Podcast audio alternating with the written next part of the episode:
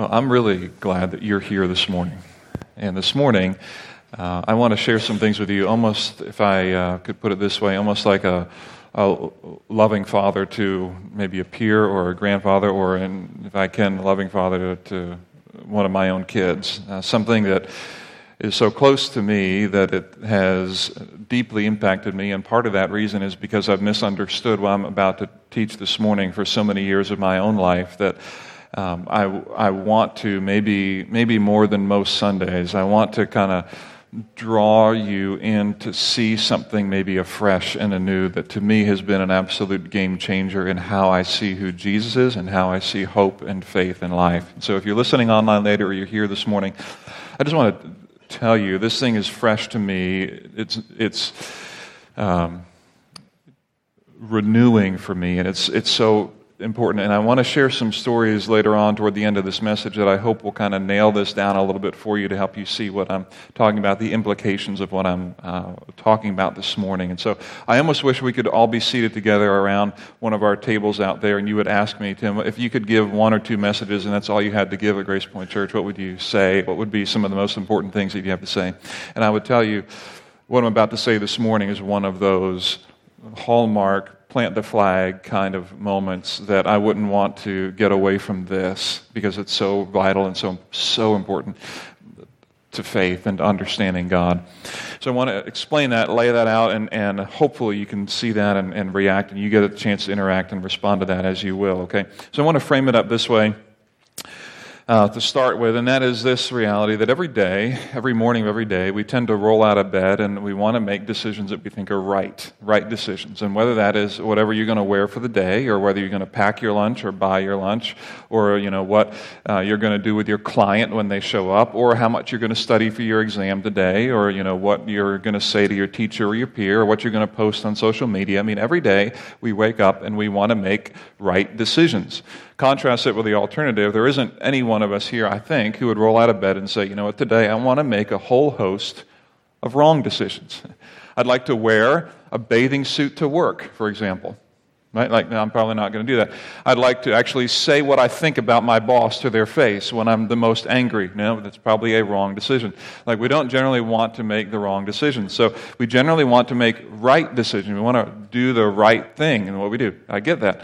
Now, the, the question becomes how does one know what is right? How do you decide when you roll out of bed what is the right thing to do?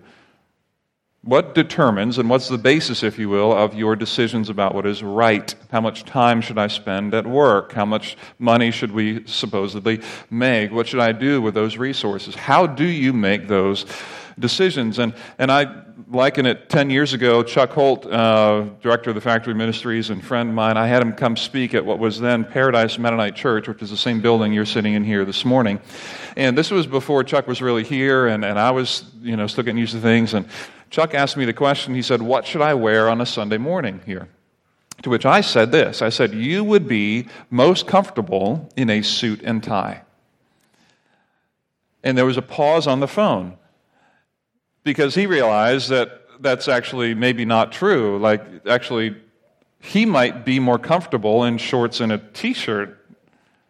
But what I meant was the people, my interpretation of the environment was that the people would listen to you best if you wore a suit and a tie that would help your message get across because the guiding principle of what is the right thing for Chuck as a speaker to wear a decade ago. The answer on what is right is driven by a guiding principle that isn't has nothing to do with actually whether Chuck is comfortable or not. It has to do with what will be the most well received. And we all have some guiding principle that drives our decisions on what is right. We, we all do. just the way that it works. Now, as things develop, okay, this is something that we call, when I make a decision of what is right, the Bible has a word for that, and it's a word that is called right eousness. Right eousness, which sometimes is translated righteousness, is the act of doing the right things.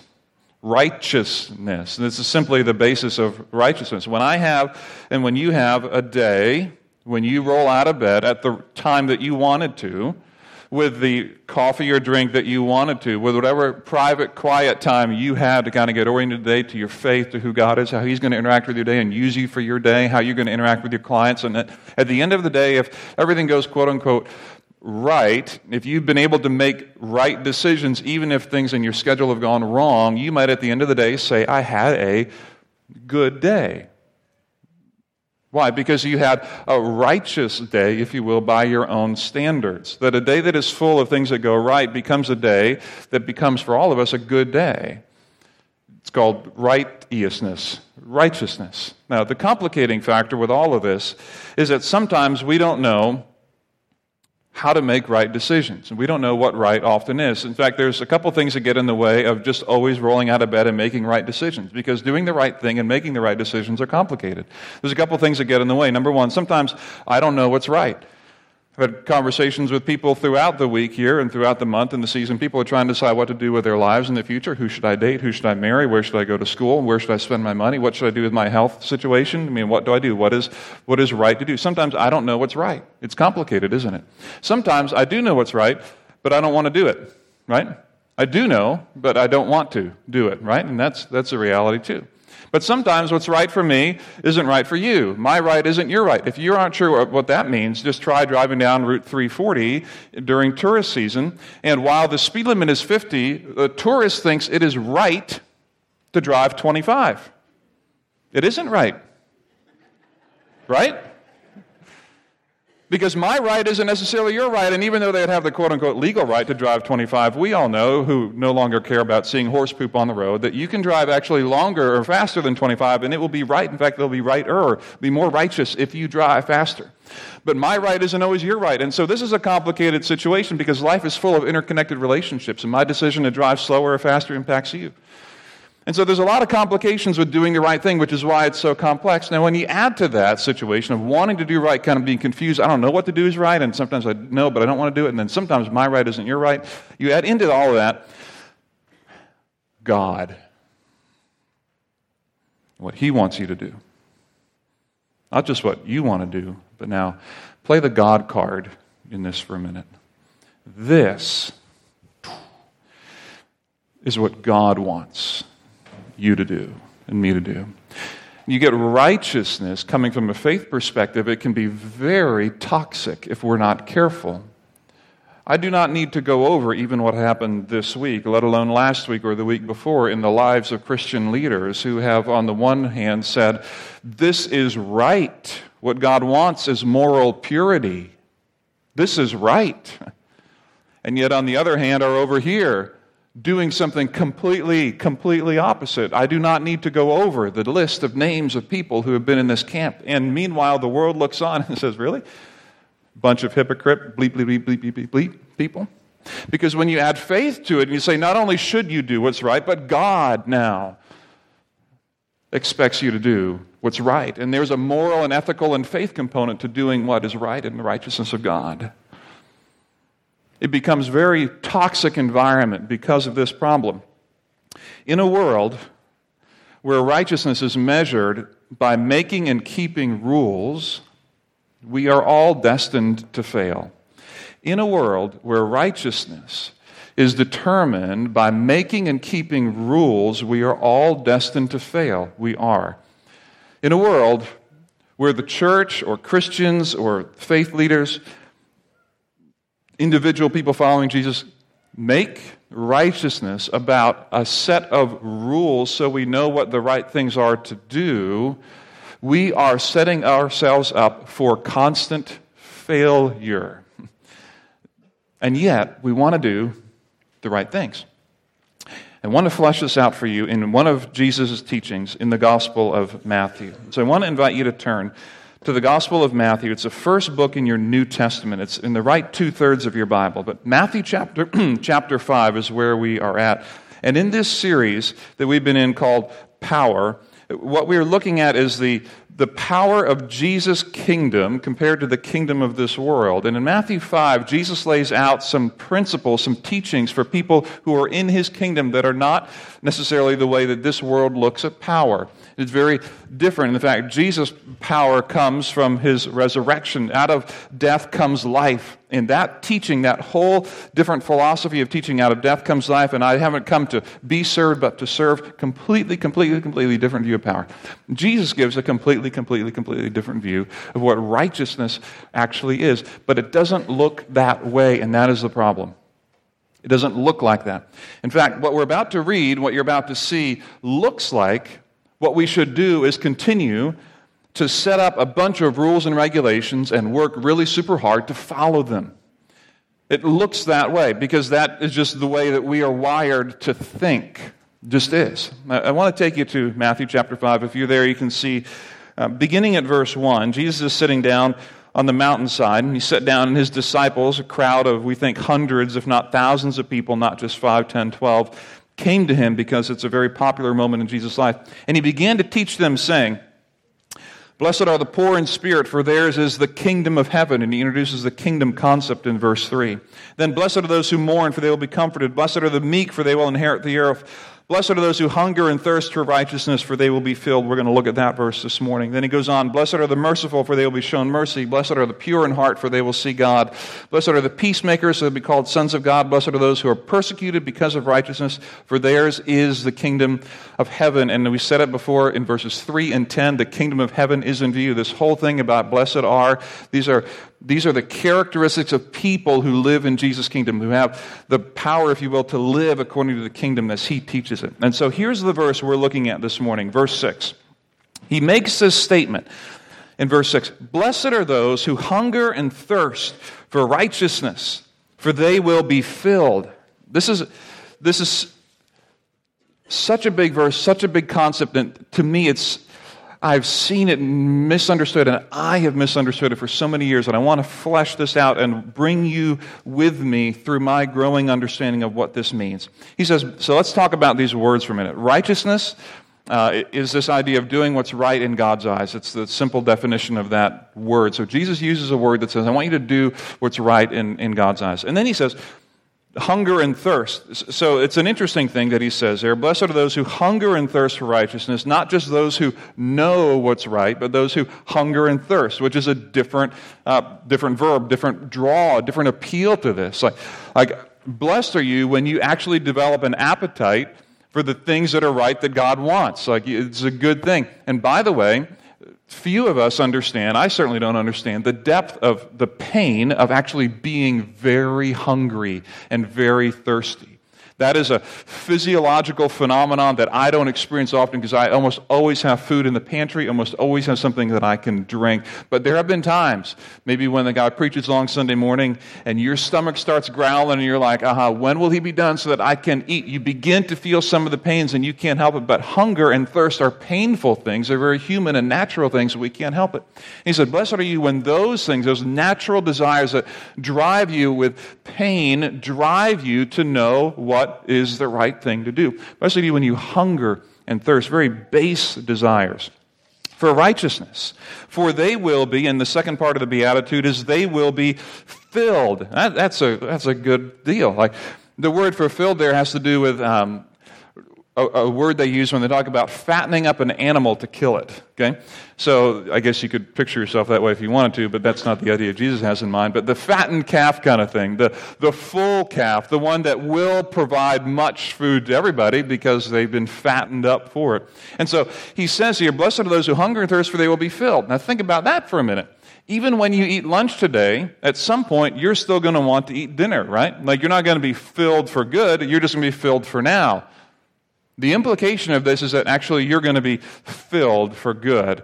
Jesus met a woman, uh, Samaritan woman in John uh, 4, and, and in that meeting with her, she's at the well pulling up the, the bucket you know, from, the, from the well, and he goes to her and asks for a drink, and ultimately he says to her, Listen, woman, the water that you're drinking, when you drink it, you're going to thirst again, but when you drink from the water I give you, and some of you know this, you won't ever thirst again. Like, actually, I'm going to, I'm going to fill you and the, the question for all of us, and we've been around long enough to know this, that, that there is very, very little in this world that actually fills to that degree. Right? I mean, certainly food isn't that filling. And certainly, by the way, money isn't that filling either, is it? I mean, as much as we wanted to make more money in 10 years than we did 10 years ago, now maybe you're making that money, but what do you want more of it, right? Like, that isn't filling. How about real estate or owning property? Once you have it, you want more, right? I mean, just once you have power, don't you want a little bit more? Once your reputation is good, don't you want to make sure that you, that you keep it? Like, what is it in life that actually is filling to that degree where you're like, yeah, I've, I've, I don't have that appetite anymore? And Jesus says, Blessed are you when you hunger and thirst for what God wants, for the good things, and then you will be filled. This idea of my soul being satisfied. He describes something that is very, very absent from our human experience, very difficult for us to imagine in this world because just about everything we want more of, just the way that we're wired. Now, what does Jesus actually mean? On the one hand, this seems really simple. Really simple. And for me, I took it very simply for a long time, and I, th- I thought I was doing a good job of figuring that out. Like, you could say, one could argue, well, here's the deal. This is what Jesus means. The more passionately you pursue the things of God, then the more satisfied you will be. It just kind of seems that way. Like, if you hunger and thirst for righteousness, like your life will be better and you'll be filled. It just seems to be simple. And honestly, we could preach that message and we could listen to that. We could walk out of here and be kind of okay with that. But I'd like to suggest that it actually creates a, a subtle, if not a non subtle, problem. And that is, it makes salvation Uh, what theologians call sanctification, even. Sanctification is the act of growing more Christ like, basically. It, it, it, makes it have nothing to do with Jesus anymore.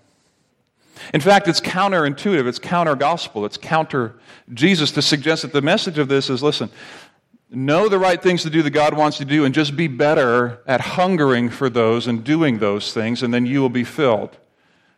Because the Pharisee in me, the one who's the lawkeeper in me, wants that. I want to know exactly what the speed limit is. I want to know exactly what I'm allowed to wear. I want to know exactly what I should say. I want to know exactly what morality is, and I want to be able to do that so that I can do the right thing because every morning of every day I roll out of bed, as do you, and we want to make the right decisions. And it's no different with our faith. And when Jesus makes a statement like this, I just want to line that up with my Pharisaic nature, with my law keeping nature, and I just want to find out what are the rules to follow God. And then what I do is I spend years, I spend years studying, learning, reading, trying to obey, all the while, all the while, along the way, finding myself failing and falling and flailing the more I understand the law the more I understand what God wants, the more I find myself falling further and further and further away from that. And so, this teaching from Jesus is not what it seems at first. Blessed are those who hunger and thirst for righteousness. And what that does, if we are not careful about it, it just incites in us this stream in us that already exists that wants to do the right thing. And it encourages, it encourages a very rule based, rigid quote unquote Christianity. The problem is, Jesus' own teaching doesn't support this concept. The concept that just know God's word more, obey it better, be more consistent with, be more faithful at, and you'll be filled. His own teaching doesn't even support that theory. In fact, look down later in Matthew chapter 5, if you have your Bible still open to Matthew chapter 5. Matthew chapter 5 and verse 20. Consider what Jesus has to say here. He makes a statement. He said, For I tell you, unless your righteousness surpasses that of the Pharisees and teachers of the law, you will certainly not enter the kingdom of heaven. So if we want to play the game, we want to play the game of my obedience and your obedience brings me into the kingdom. Let's play the game for a minute. Okay, fine, play the game. Then Jesus says, if you want to play that, just be sure that your righteousness surpasses that of the Pharisees and the teachers of the law, which to us might mean almost nothing, but to the common Jew or, or even Gentile sitting on the hillside that day, this would be impossible. The Pharisees already have memorized Genesis, Exodus, Leviticus, Numbers, and Deuteronomy, by the way, just to start. They know the 613 commands that the Ten Commandments turned into. They know all those. They enforce all those, and they understand the nuances of it all. Some of them walk with their heads down so they don't see a woman and happen to be tempted by that, and they run into the wall instead of her. They do that. Do you? And Jesus is saying, unless your righteousness surpasses that, that is a quality that it's, it's decent, but it's not good enough. Unless your law, unless your righteousness surpasses the very best people in the land, you're not going to enter the kingdom of heaven. It is an impossible standard to which the Jews have to be sitting there like, what? So my righteousness has to be better than the very best people that we know, the people who have given us the law. I mean, our righteousness has to be better than that. And Jesus makes another statement. It's very interesting. And it's in the verses just ahead. Look in verse 17 of Matthew chapter 5. Just back it up a couple verses. And in there he says, Listen, I, I haven't come to, to abolish the law and the prophets, but I, have come to fulfill them. Like I, I've come to fulfill. I have come to fulfill the law. All the law, all the law is wrapped up in me, in a person Not in the teaching, and not in a new set of laws, but all the law is fulfilled in me. Okay, so Jesus, what are you saying?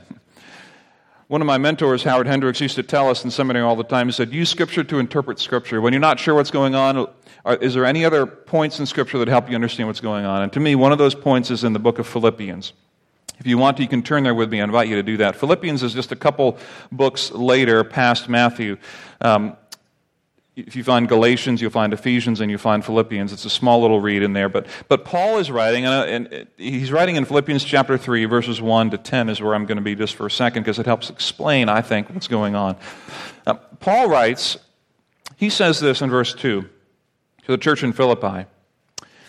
This is a young church, by the way, trying to figure out what they do in a Gentile world and the Jewish world and all that. So he says, verse 2 Watch out for those dogs those men who do evil, those mutilators of the flesh. For it is we who are the circumcision, we who worship by the Spirit of God, who glory in Christ Jesus and put no confidence in the flesh, though I myself have reasons for such confidence. Pause it there real quick. If you have no idea what's going on, that's okay. Let me tell you quickly.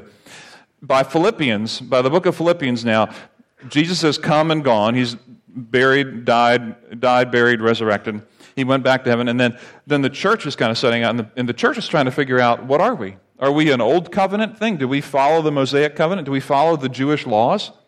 But I don't know. Jesus brought a new covenant, so what does that mean? And what Paul is doing is saying to the church in Philippi listen, be careful of the people who tell you. Be careful of the people who tell you, follow the law. They're simply mutilators of the flesh. Those who require circumcision, which was a sign of the Abrahamic Mosaic covenants, that's how you knew you were in by circumcision. That's weird, just the way it was, right? That's just the way it was. Beware of those who say, yeah, now, now get in line to do the Old Testament stuff. Beware of those people. All they're doing is mutilating flesh. They're not actually doing anything spiritually. Beware of those people. They're dogs, he says. Because we put no confidence, we put no confidence in the flesh. And then Paul explains his own story. Look at his story here the end of verse or in verse 4. He says, I though I myself have reasons for such confidence. And then he lists his resume. He says, hey, if anyone here thinks he has reasons to put confidence in the flesh, I have more. Verse 5. I was circumcised on the eighth day. This, by the way, is his family history. Uh, I was of the people of Israel. Like, I wasn't someone who came to believe in Yahweh. I was an Israelite. I was born an Israelite. And by the way, I was also of the tribe of Benjamin. I'm a Hebrew of Hebrews. If you want to look at the ideal Jew, this is me. Man, I was raised this way. I have a name that is in this space, right? I have a family heritage that's strong. And then he says, in regard to the law, like my law keeping, I was a Pharisee. Like, I, I did it. He was a Pharisee. And then he says, verse 6 As for zeal, persecuting the church. It's true. Like, he had the most passion in the room. He just did. He was killing people, right? He was putting people in prison. He was torturing people who claimed to be Christians. He had the zeal, and he had the family history, and he had this passion. And then he goes on in verse, the end of verse 6 As for legalistic righteousness, faultless. Man, I was nailing it on the law keeping. I was nailing it. I was getting it. Always, always, I was getting it done. but, verse 7, but whatever was to my profit, I now consider loss for the sake of Christ. What is more, I consider everything a loss compared to the surpassing greatness of knowing Christ Jesus my Lord, for whose sake I have lost all things. I consider them rubbish, that I may gain Christ and be found in him. Verse 9. Not having a righteousness of my own that comes from the law, but that which is through faith in Christ. The righteousness that comes from God and is by faith. What's he saying? He's saying, young church in Philippi, I know your, I know your heart. You're going to want to roll out of bed every morning, every day, and do the right thing. And there are going to be people who come to you and are going to play the God card and say, God wants you to be circumcised. God wants you to do this. God does. And you're going to be tempted to turn your relationship to God into a list, into a set of rules, into a moral and ethical framework in which the more you obey, the more you think God will bless you. That is the antithesis, the opposite of the good news of the gospel of Jesus Christ, which is exactly why Jesus says, unless your righteousness surpasses that of the Pharisees, you won't enter the kingdom of heaven. In other words, he's saying, guys, it is impossible to enter the kingdom of heaven by works of righteousness. In fact, that's why I've come. I've come, Jesus says, I've come that I might fulfill the heart of the law the heart of the law. Not that you will now be able to obey every command, but I've come to fulfill the heart or the spirit of this law to love God and ultimately love your neighbor. We know laws are made all the time, and you've seen laws misapplied in strange ways. Maybe you saw this week the lady coming off the Delta flight from France. Did you see that story? This lady comes off the Delta flight from France, and she wasn't hungry at the time, and she had an apple that was given to her. She's walking through U.S. Customs. It's in her purse from the Delta flight. And the U.S. Customs agent says, Hey, how was your trip to France? And she said, Good. They said, Was it expensive? And she said, I don't know, kind of. He said, It's about to get more expensive. I need to charge you $500 for bringing in forbidden fruit from another country. Now, let me ask you do you think that was the letter of the law? Yes. Do you think whoever wrote that law was sitting there thinking, You know what we need to do? We need to stop all these Delta apples from getting into America. $500. No, no, this, this was not the intent of the law to stop that. So this is what we do. We create laws to try to bring structure to society. I get it. I'm not against law. I'm not for lawlessness. Jesus says all of these laws that we've we created were for a reason, were for a purpose, and they get misapplied because humanity gets their hand on them. One of them is Corban. Read about that in the Gospel of Luke, that many of the, the Jews were taking their homes and their places and they were, quote unquote, dedicating them to the Lord. It would be like me now taking my home that I own, that I, that I well, still paying on, but right, that, that I live in. I'd say, God, I'm going to dedicate this home to you. And then if my parents needed a place to stay, I would tell them, I'm sorry, but my home has been dedicated to God. I cannot house you in my home. And this is what was happening. And Jesus condemns this practice. He says, you're, you're taking this, this dedication to God and you're using it as an excuse to further your own personal business. Are you kidding me? Because this is what we do with laws. This is why Jesus says, hunger and thirst for righteousness, and you'll be filled. And then he goes on later, unless your righteousness surpasses that of the Pharisees, you don't enter the kingdom of heaven. In other words, don't look at them anymore. Don't look at the old way. This is why Paul says the righteousness that I have comes by comes by faith. Comes by faith. Here's what I'm trying to say. If I could put it this way. Knowing Jesus and his death, burial, and resurrection for me and my sin is the only thing, the only thing that can really satisfy my soul. Not the law, not even the moral and ethical commands of Scripture, but knowing Jesus, his death, burial, and resurrection is the only thing that can really satisfy my soul. Let me flesh this out for you in conversation. Two weeks ago, I was sitting at a restaurant having lunch with a young adult, and they were saying to me, You know, Tim, I don't know if God can use me in the future, and I don't really know how to get over my past because I've done some stuff that has not been good. And they outlined for me things that actually were illegal that they were participating in that they had done. To which I said, Hang on, let me call the cops, but do you mind paying for lunch? No, I didn't say that. Just kidding. I said, Listen, let me ask you, what is the basis? What is the basis of God's acceptance of you? Because what they were struggling with, I'll tell you right now, is they were saying, Listen, what do I need to do to make up for the things that I've done? What is it in the law that I need to do to make up for this so that God will look at me again in the right way? To which I say, How does God see you? And I lay out to them a favorite verse of mine that I think I've laid out to you many times. I said, listen, in Romans 5 8, we read there that Paul writes that while I was still a sinner, Christ died for you. To which I tell this young man next to me, I said, listen, while you were still in your sin, Christ died for you there in that space. Is that the law? It's the law of the gospel. This week I had a chance to sit with a, a middle aged woman who's potentially losing her house and has two kids. The kids are angry with her, they're frustrated with life for a couple of reasons. And she says to me, and she's separate from her husband now, she says to me, Tim, I think this is probably God's discipline on me for something that I've done. I'm like, oh, you're probably right. Thanks for coming. No, again, I didn't say that. Then I said, let's, let's talk about that. Now, let's talk about that. Is this the way? Is this the way God deals with his children? Do you think God's disciplining you for this? Do you think there's something that you need to do? Let's talk about that. What is it that you need to do to get right with God? Do you think you're saying, oh, listen, I'm keeping track. You missed church three Sundays in a row, and you didn't give the way you should have given. You didn't pray the way you should have prayed, and you didn't look at the things. You looked at things you shouldn't have looked at. You smoked things you shouldn't have smoked. You drank and whatever the things you shouldn't have done. Like, uh huh. Now, therefore, later in your life, I'm going to come back and nail you by making you lose your house. Is that the way the gospel message tells us that Jesus is? No. While I'm still a sinner, Christ died for me. And so we review the gospel. Yes, you're a sinner. Yep, welcome to the club. God loves you in your sin by faith, as Paul writes in Philippians 3 by faith. Now I come to have the righteousness of God on me. Was talking with a single mom this week, two young kids, very young, high demand on her life, high demand on her life. And in the course of conversation, it's not difficult to pick up the lack of value that she sees in herself because she's exhausted. She is so tired.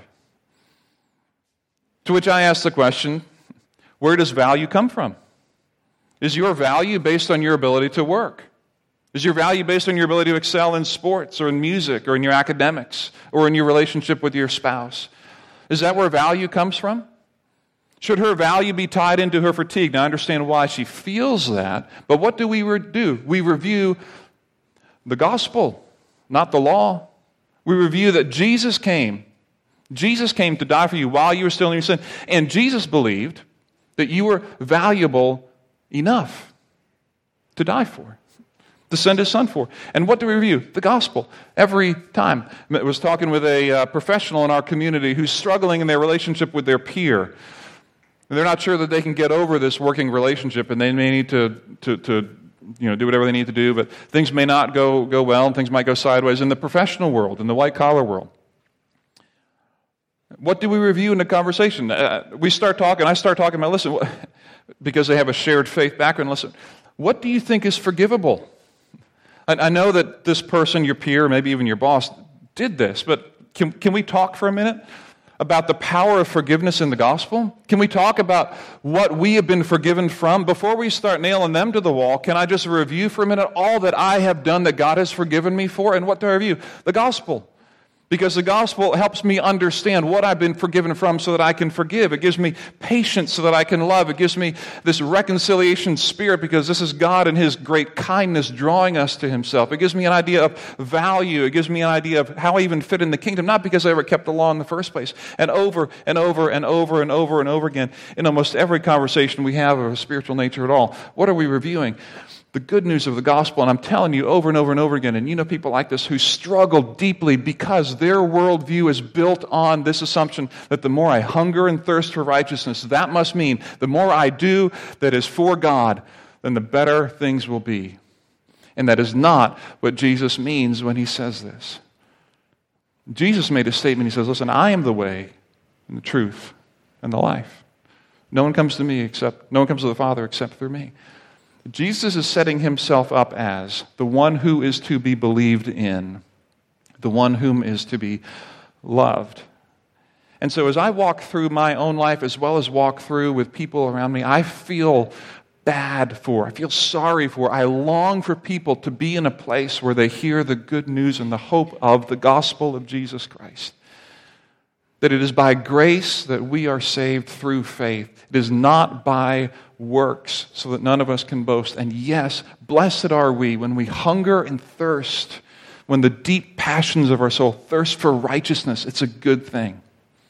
That righteousness is found, as Paul tells us in Philippians 3, by faith, not works, in Jesus. And then we will be filled, and our soul will be satisfied. And so, if you don't know who this Jesus is or what I speak to, these are conversations I would love to have with you. And this is why, to me, it's so fundamental. Which is why I said at the beginning if I could only have one or two messages at GPC to speak, this would be one of them. Because I don't want us ever as a church, I don't want you ever as a, as a young man, young woman, older man, older woman, whatever, I don't want ever, ever, ever to get this wrong. Because I spent too many years misunderstanding this. I spent too many years, too many years, trying to get it right, nail exactly what God wants, and obey and memorize and learn and study and work hard. And that all has its place in development, it has its place. But the foundation of it, come on, the foundation of it, I'm a sinner. Jesus died for me while I was in my sin. That satisfies my soul and fills me like nothing else does. And so I encourage you to run your parenting through this grid, your marriage through this grid, your work through this grid, your money, your friendships, your value of how you see yourself through this same grid. Jesus died for you and he died for me. And in that space, by faith, our soul can be satisfied. Will you pray with me? Our good God and Heavenly Father, thank you for the opportunity to stop and give a few moments of our day and our life. To see again the hope of the gospel and the way that it works in how we see ourselves and how we relate to you, in the standards that we hold other people to, and the value we see in our own lives and how it impacts our working relationships, and how our very souls are impacted by a desire to want to keep reaching for doing, and doing, and doing, and more that is right, that we can justify ourselves, show how righteous that we are, even in our own standards. And I pray for us that while we would pursue, indeed, good and high moral and ethical standards, that we would be above reproach and all these things that are good. We set up good accountability structures and good healthy feedback loops in our own life so we're not sucked into ridiculousness. You would give us clarity about what is the foundation of all of this. Help us to be men and women who are overwhelmed by the good news of the grace of the gospel of Jesus and the transforming power that is. That our identity is found there, our hope, our future, our confidence, and our ability to relate to people around us comes through the gospel because of what Jesus has done for us. Help us never to give that up for a weak substitute of a works based approach to this life and to this world. Help us protect these boundaries and the simplicity of them for the sake of our children and the next generation as well. Father, we love you. We pray for your direction, your help, your hope for this week. We pray that you would give us the courage to do what we know we need to do. And we pray this in Jesus' name.